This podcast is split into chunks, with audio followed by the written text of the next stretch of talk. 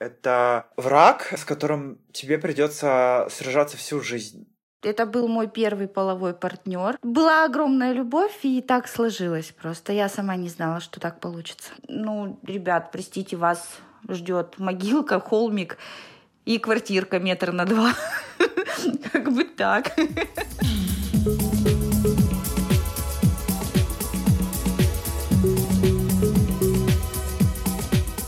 Привет! Это подкаст «Наизнанку», и мы его ведущие Даша и Алена. Мы рассматриваем жизнь нестандартных ракурсов и пытаемся ее понять вместе с вами. И помогут нам в этом наши гости.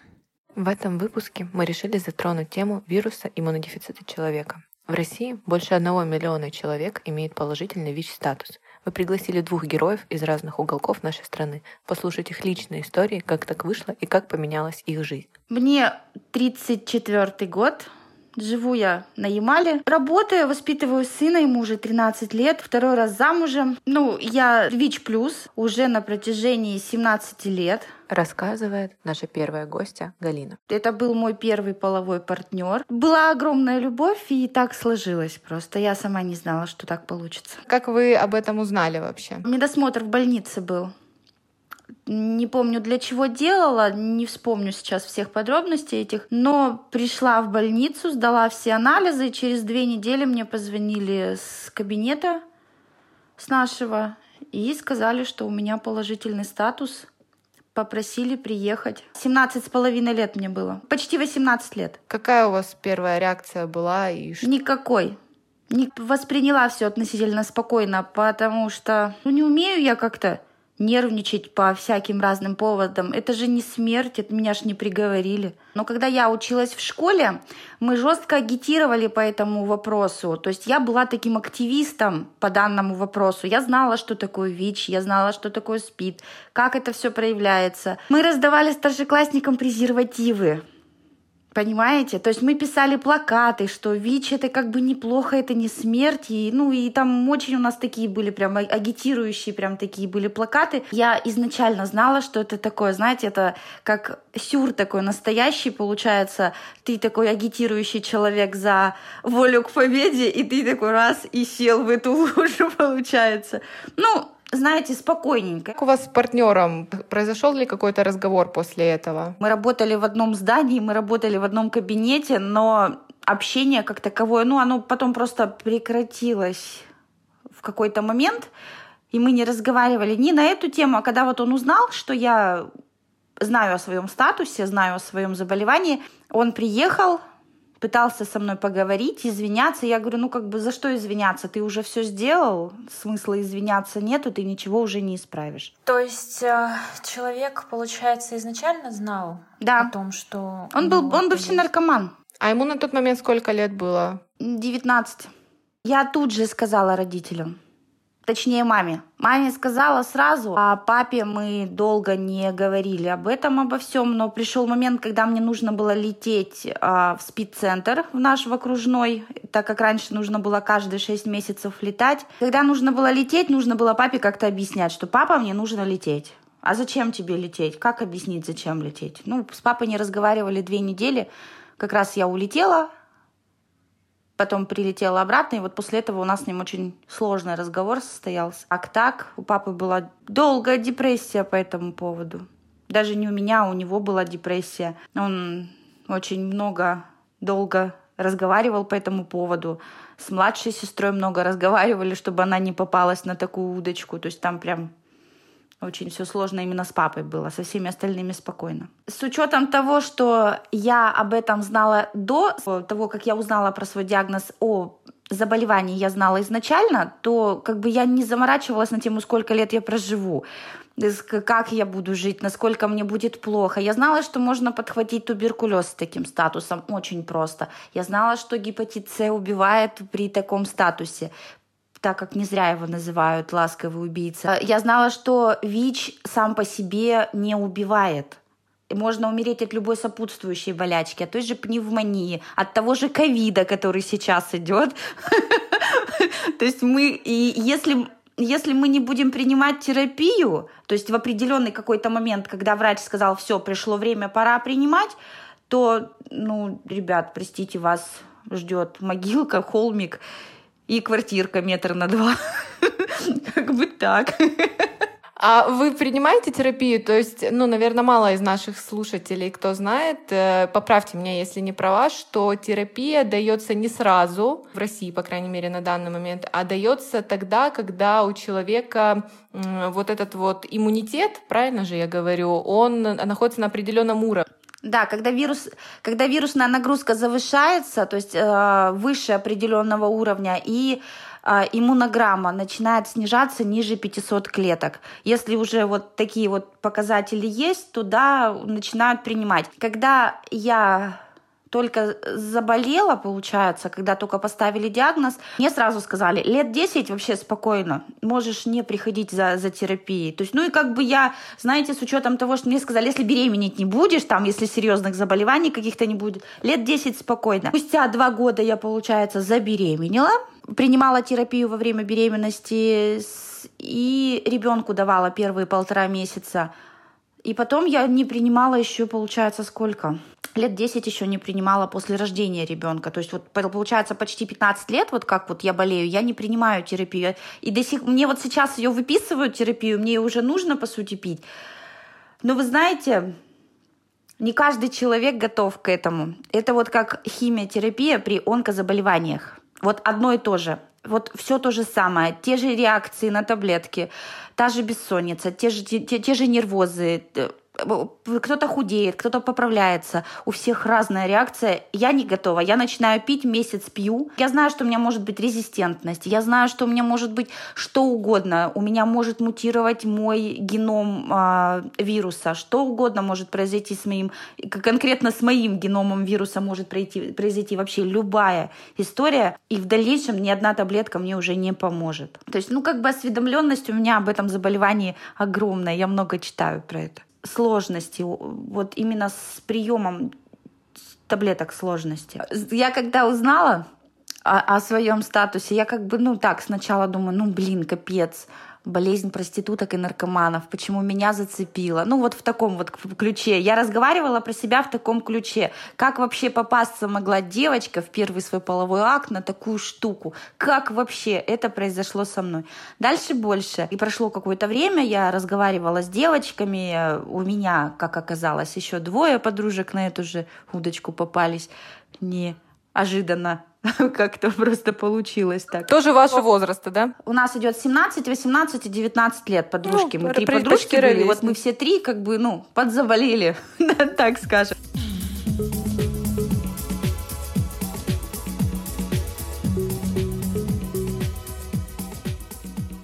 Если честно, о моем статусе знает полгорода, потому что я никогда на тему того, ну, на эту тему не заморачивалась. Ну, болею, ну дальше что? Когда узнавали, что я заболела, многие просто ушли. Остались, так скажем, какие-то друзья детства, там двое, сестра вот со мной до сих пор общается, что одна, что вторая. Ну, там глубоко плевать им на мои статусы, я же их сестра, как мне сказали. Но муж, получается, и да, в принципе, ну так, друзья есть, они многие знают, не друзья, именно знакомые, они знают о моем статусе, никто не заморачивается на тему того, что там пить с одного стакана, вытираться одним, одним полотенцем. Я говорю, вы же, блин, со мной не с одной иглы тычетесь. Как бы тут, говорю, проблем нету. Очень многие ВИЧ-позитивные люди боятся осуждения со стороны своих близких, и поэтому скрывают от них свой статус, хотя вирус не передается бытовым путем.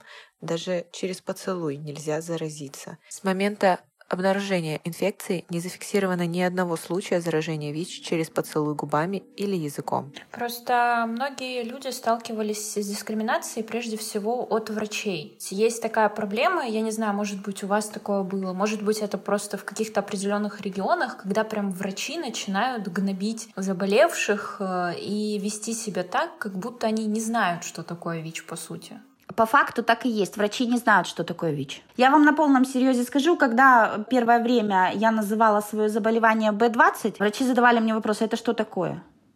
То есть я пришла к терапевту, к обычному, я ему говорю, говорю, у меня B20, у меня э, гепатит С и B20. Мне такие, а что такое B20?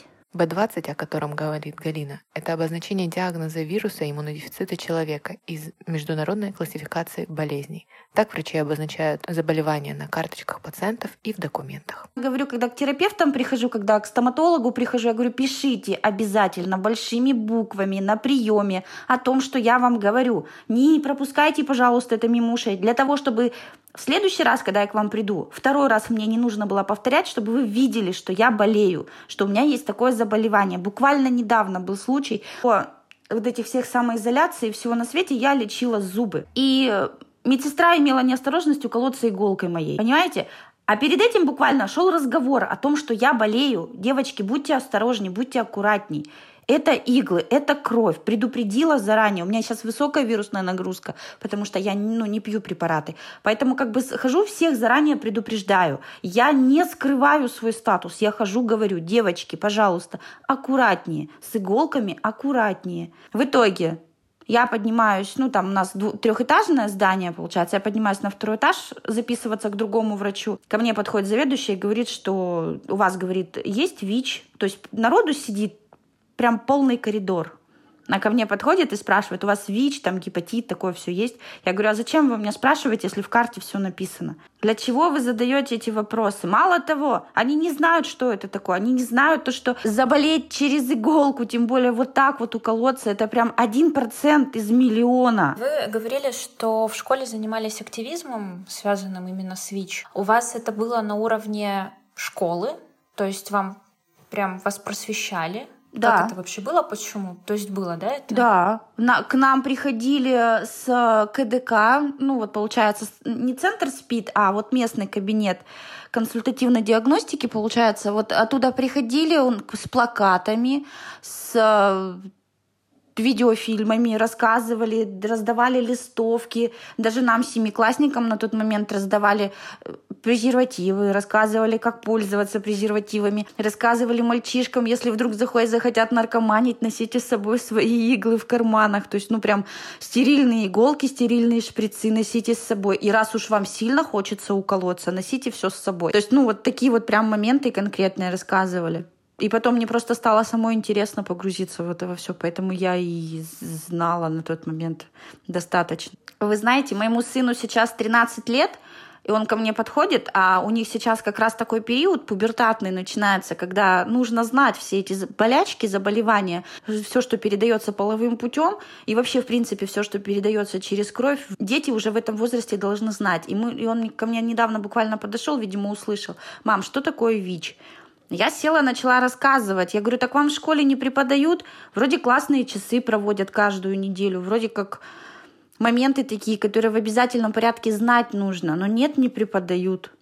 Нет, не рассказывают. Хотя у нас в школе это было в обязательном порядке, у нас все знали, что это такое. А расскажите, пожалуйста, про вашу личную жизнь. Были ли в ней какие-то сложности, связанные с э, позитивным статусом, либо вообще не было ничего сложного и все было окей?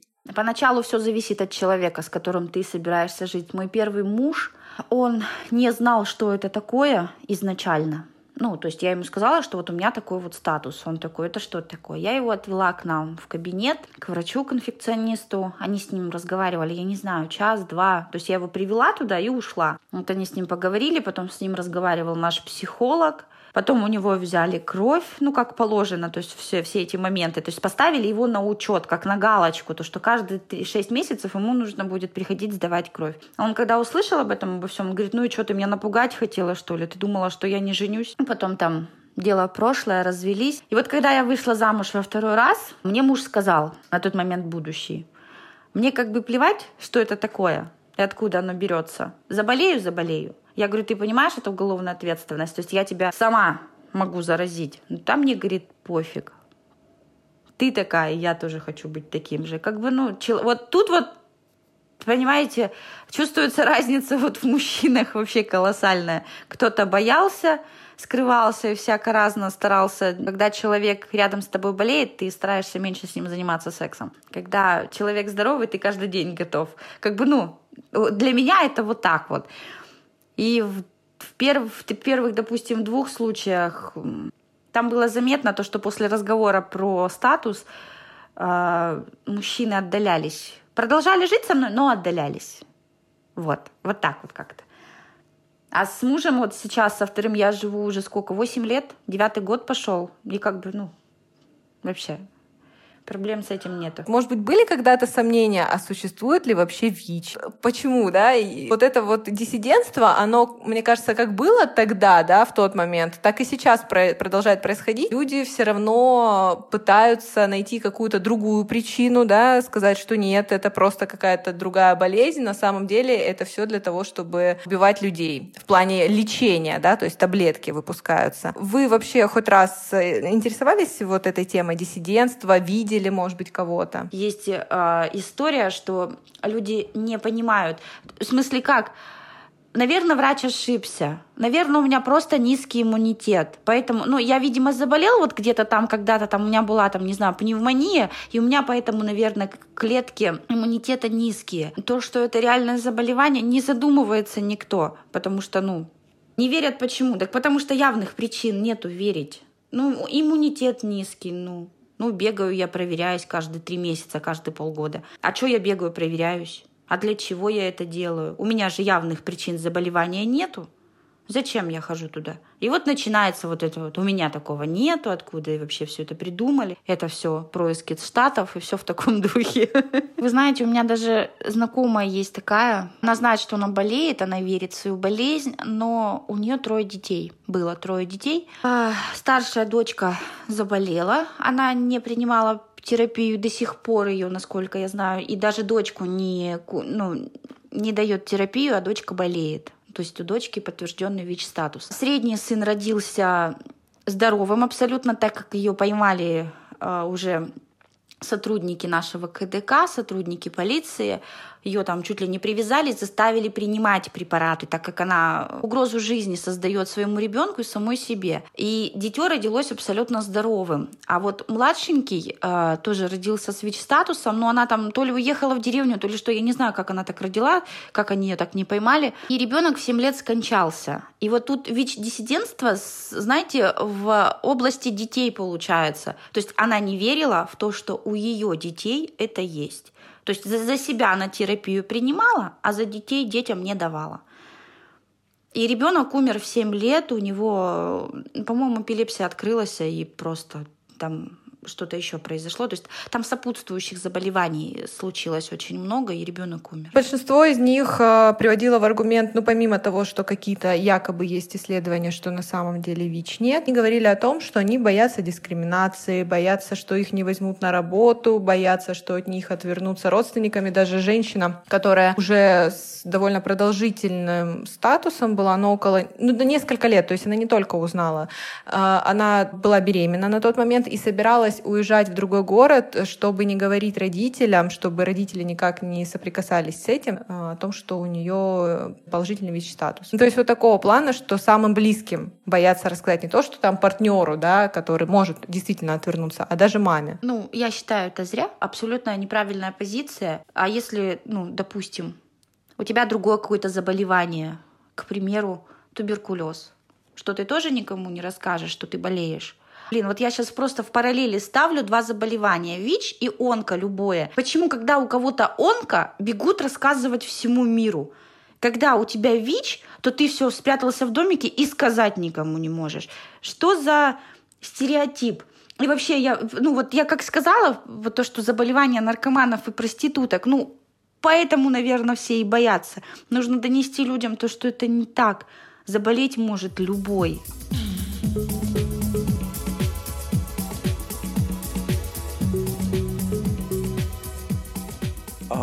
зовут Сергей, мне 23 года. А, я сейчас а, в поиске работы, вот, потому что на карантине работу найти достаточно сложно. А до этого я 6 а, лет учился на психолога. А я ВИЧ-положителен уже, получается, как 8 месяцев, да, 8 месяцев. Я гей, открытый гей, и поэтому я делал каждые полгода анализы какое-то время анализ был отрицательный, отрицательный, отрицательный, и затем я пришел к доктору. Мой анализ задержали, И я очень испугался в тот момент. Было, ну, серьезно, это было очень волнительно, когда мне сказали, что анализ ушел на перепроверку. Потом, через неделю, э, я узнал, что мой анализ положительный. Что ты почувствовал в этот момент? Э, в тот момент самым, наверное, страшным, что могло со мной случиться, это было то, что я не знал, как я скажу об этом своим близким и родным, потому что моя семья, она знает о том, что я практикую секс с мужчинами, но это было бы, наверное, для них ударом вторым по счету. Вот, и это было, наверное, для меня самым страшным. Я тогда был на приеме у женщины, которая как раз рассказывала про мой статус. Я помню, что я тогда сидел и просто рыдал, потому что я думал, во-первых, что я завтра умру, и во-вторых, что эм, меня выгонят из дома. Говорит Сергей, наш второй гость. А что ты на тот момент вообще, в принципе, знал о вирусе? Ну, то есть как ты был подкован? Как ни странно, учитывая то, что я гей, то э, я достаточно плотно интересовался этой темой. Я знал, что это не смертельно. На тот момент у меня был друг, который был с ВИЧ-положительным статусом. Я не боялся его, я понимал, что все это окей, с ним все хорошо, он в порядке, живет и здравствует. Но когда ты узнаешь об этом, это все как-то, ну, немножко меняет твое мировоззрение. Все равно это уже не та позиция, когда ты думаешь, что вот ты на другой стороне, ты уже на этой стороне, и тебе никуда от этого не деться. А что ты в итоге сделал с каминг-аутом? Он был у тебя или ты до сих пор его скрываешь, свой статус от родных? Вначале это был ужасный стресс для всех, потому что мама, во-первых, достаточно пожилая, и она, ну, для нее это было большим ударом, вот. Она не знала, а, что с этим делать. Она говорила мне, поешь чеснока, а, попей лекарств. У нас был очень долгий разговор в, вместе с ней, который мы провели по телефону, потому что она была на тот момент в Иркутске, а я был в Санкт-Петербурге. И мы с ней очень долго беседовали на эту тему. Я плакала, она плакала. В общем, все плакали, но в целом она поняла, что я безопасен для окружающих.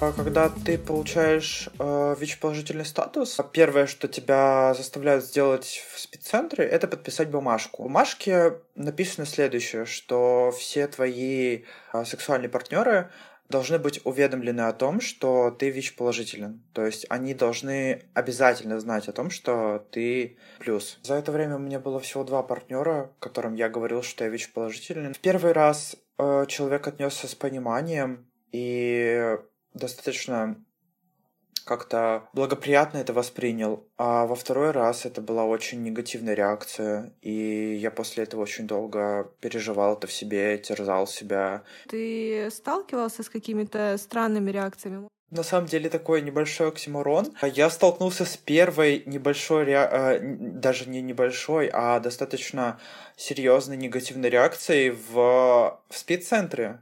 А на первом, при... на первом приеме у врача. Получается, мне объявили мой статус, сказали приходить к ним через неделю, когда, когда придут мои анализы на иммунный статус уже, ну, сколько у меня осталось иммунных клеток и сколько у меня вирусов в крови. И тогда меня отправили к врачу. Меня завели к ней в кабинет. Она сказала мне, что а вы знаете, а вот не надо было пихать то, а, куда, ну, в общем, не надо было пихаться туда, куда не надо. Вот мне прям так было сказано. Да, она сказала, что вы сами виноваты, и теперь вам всю жизнь жить с этим. Я как бы сижу у нее в слезах, мне страшно, я просто не понимаю, что делать, меня трясет, я говорю, что я не знаю, что мне делать. Я позвонил тогда маме, очень долго с ней об этом разговаривал.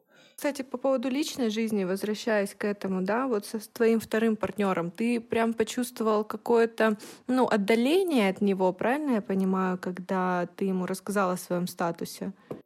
Когда я, получается, ему рассказал о своем статусе, мы погуляли.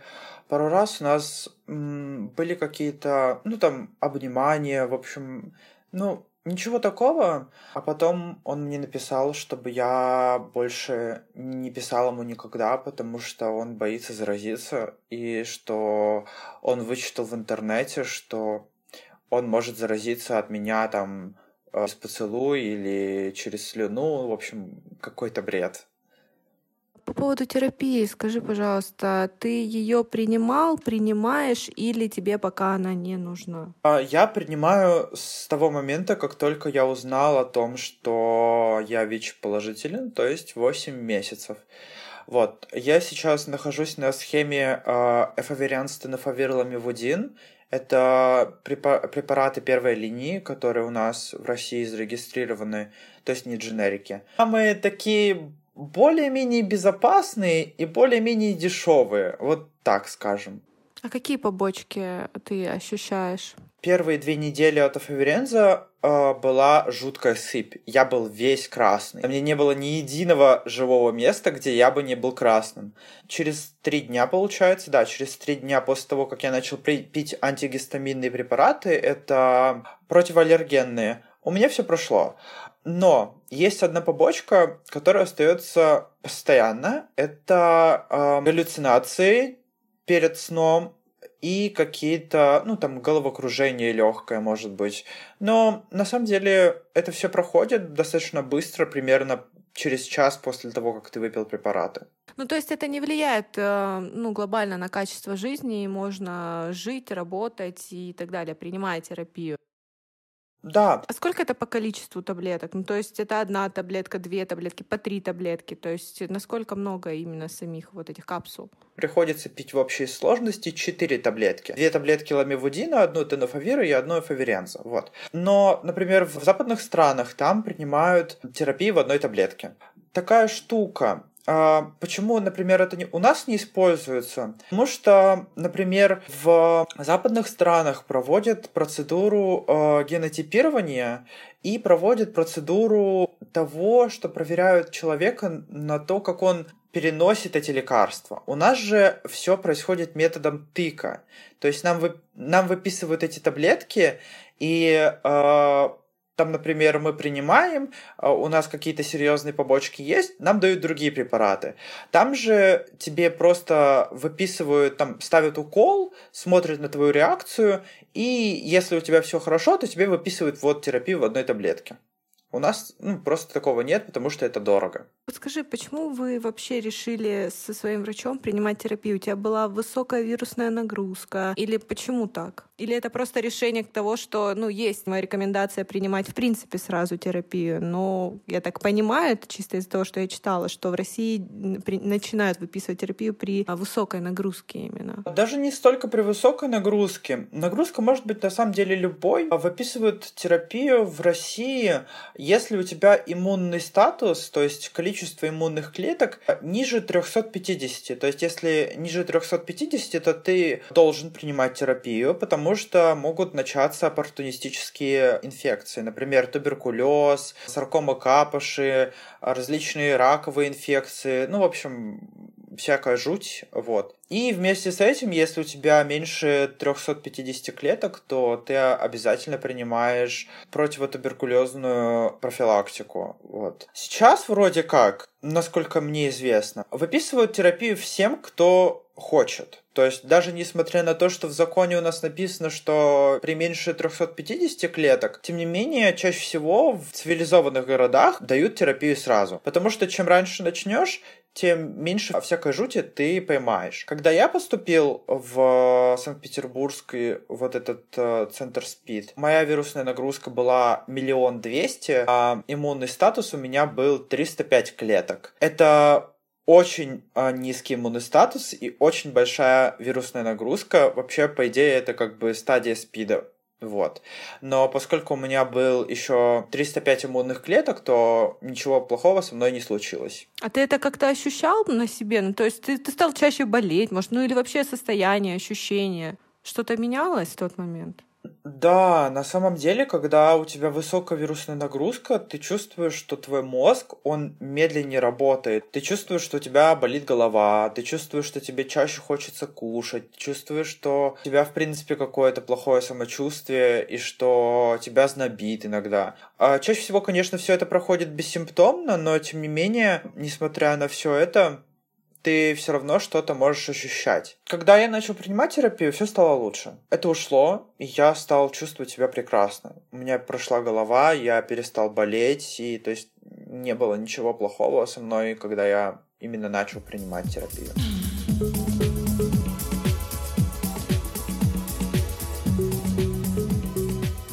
Когда ты только встаешь на учет, э, тебя через три месяца сразу отправляют на анализы. Меня отправили на анализы также через три месяца, и мой врач а, сказал, что у меня сейчас 316 копий вируса по сравнению с тем, что было миллион двести, просто 316, и э, 516 иммунных клеток вместо 306. Ну, у всех по-разному. Просто некоторые, например, эти 200 иммунных клеток могут за 5 лет получить но мне повезло, и мой организм успел восстановиться за три месяца.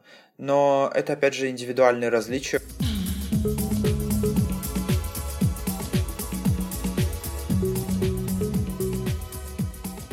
Когда я только узнал об этом, я, конечно же, полез в интернет. Первое, что я сделал, и, наверное, первое, что делает любой человек, когда узнает о своем ВИЧ-положительном статусе, это он лезет в интернет. Но а, хочу всех предостеречь, пожалуйста, не лезьте в интернет. Это ужасная вещь. Когда вы зайдете в интернет, вы поймете, что там написано, что вы умрете завтра, а, что вы умрете через час, что а, там, не знаю, вы заболеете да, заболеете всеми болезнями мира. В общем, что-то случится очень страшное.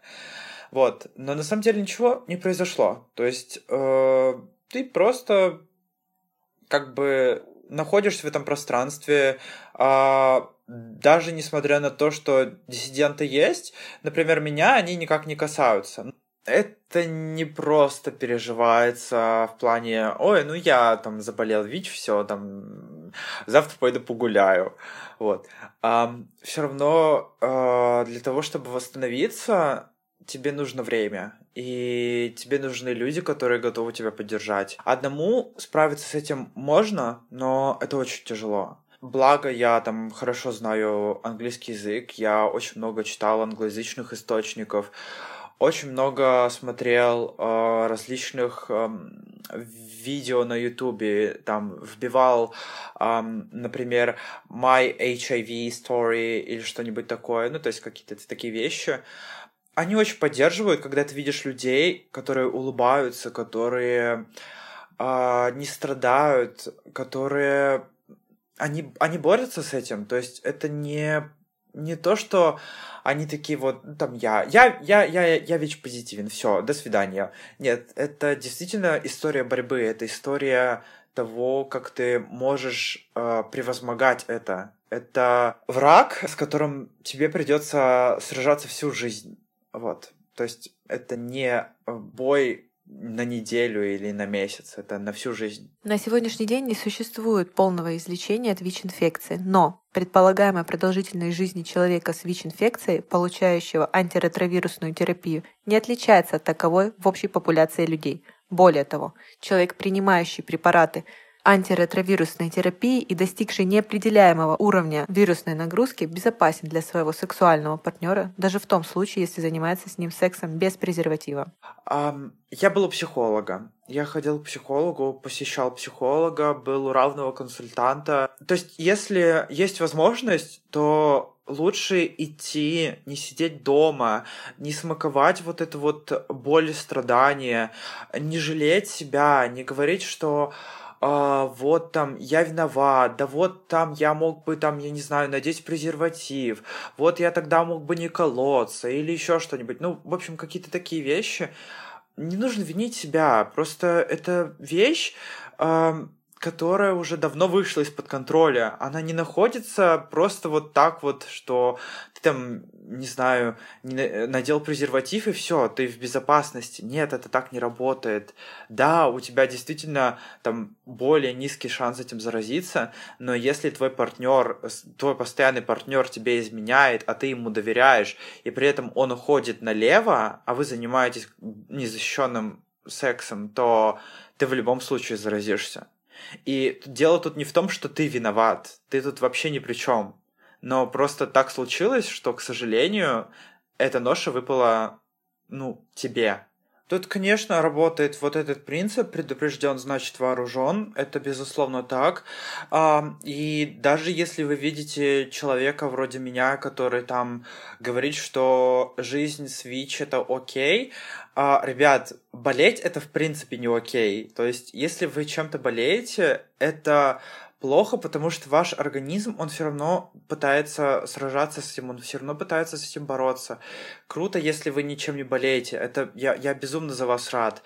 Просто э, нужно понимать, что есть люди другие, иные, с э, совершенно различным опытом. Они требуют особого внимания к себе. Я вот, например, когда был в Питере, я видел очень много молодых людей очень много молодых людей, которые были больны ВИЧ, гепатитами. Мне вот еще, наверное, хочется сказать, что да, Пожалуйста, если вы вдруг находитесь в тяжелом состоянии, что не знаете, как с этим справиться, напишите людям, например, в том же спеццентре, позвоните на горячую линию. Не бойтесь говорить об этом именно тем людям, которые вот работают на горячей линии. Да, там иногда попадаются гомофобные люди, плохие люди, но просто там сбросьте трубку, не разговаривайте с ними, разговаривайте только с приятными вам людьми. И я уверен, что вам обязательно станет легче. Просто старайтесь выговариваться об этом. Это ну, действительно будет работать на, на ваше благо, и вам станет от этого легче. Да, да, да. Подкаст «Наизнанку» поддерживает инициативу о безопасном сексе. Пока что барьерная контрацепция является самым надежным способом избежания ВИЧ-инфекции и ЗПП. Помните, по большому счету не существует групп риска, но существует рискованное поведение, которое в различных обстоятельствах может практиковать любой человек. Ребята, ставьте нам оценки в iTunes. Это очень важно, так как когда вы ставите оценку или пишете комментарий, другие слушатели могут нас увидеть и также узнать про наш подкаст. Подписывайтесь на наш Инстаграм, на изнанку подкаст, на наш Телеграм-канал, SoundCloud и на Яндекс Музыку. Если вы хотите стать героем нашего подкаста, пишите нам в любых социальных сетях или же на почту.